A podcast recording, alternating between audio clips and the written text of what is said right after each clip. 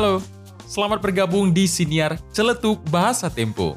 Siniar tentang apa pun seputar bahasa Indonesia. Dalam episode ini, kamu akan mendengarkan celetuk bahasa Tempo dalam format monolog yang diangkat dari tulisan Eki Imanjaya berjudul Manipulasi Makna.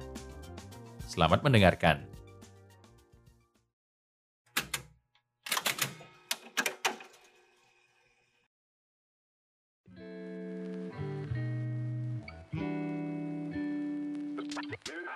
Suatu hari, teman saya di Den Haag berceloteh ke teman Malaysianya. Kok bisa sih orang Malaysia panggil anak-anak dengan budak? Budak dalam bahasa Malaysia memang berarti anak-anak. Tapi apakah maknanya berbeda dengan bahasa Indonesia? Bisa ya dan tidak. Menurut Kamus Besar Bahasa Indonesia, ternyata budak berarti anak kanak-kanak. Lalu makna berikutnya hamba, jongos, orang gajian. Nah, kalau dalam bahasa Sunda, budak artinya memang anak-anak. Budaya Sunda dan Melayu sepertinya memang dekat. Sekedap dalam bahasa Sunda dan sekejap dalam bahasa Malaysia yang berarti sebentar.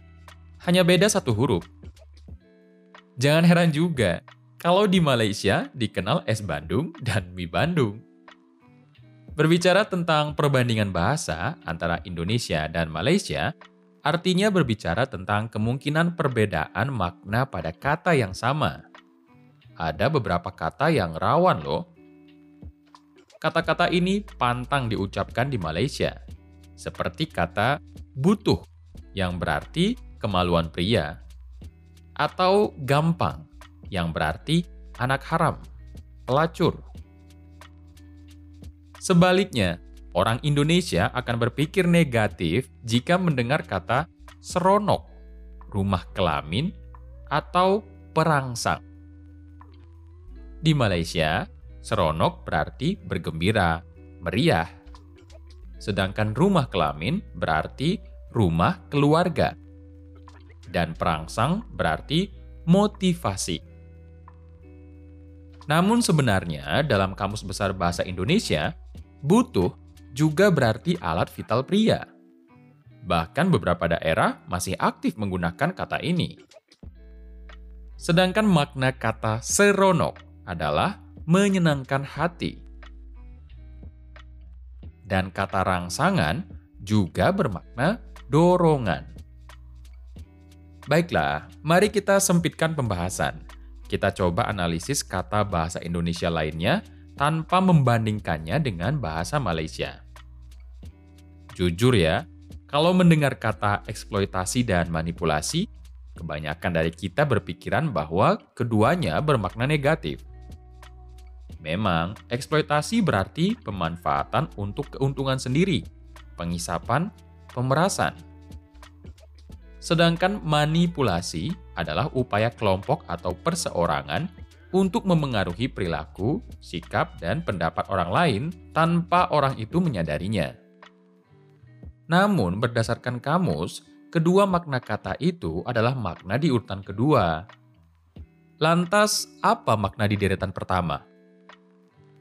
Eksploitasi artinya adalah pengusahaan, pendaya gunaan sedangkan manipulasi bermakna tindakan untuk mengerjakan sesuatu dengan tangan atau alat-alat mekanis secara terampil.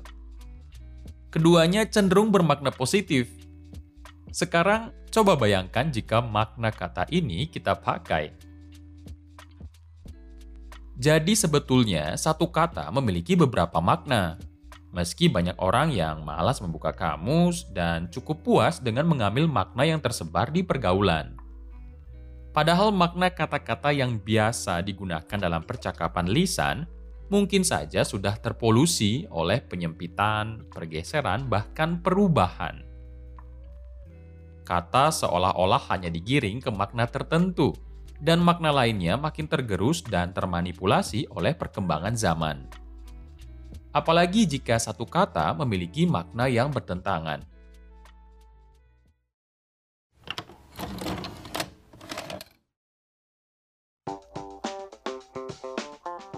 Demikian siniar celetuk bahasa tempo. Saya Dewa Made, pengisi suara di episode kali ini. Sebagai penutup, ada celetuk dari UU Suhardi. Selamat mendengarkan.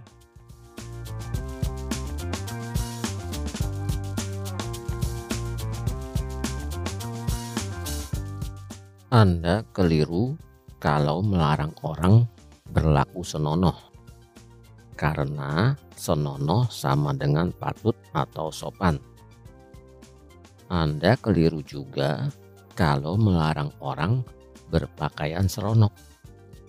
Karena seronok berarti menyenangkan hati atau enak dilihat atau didengar.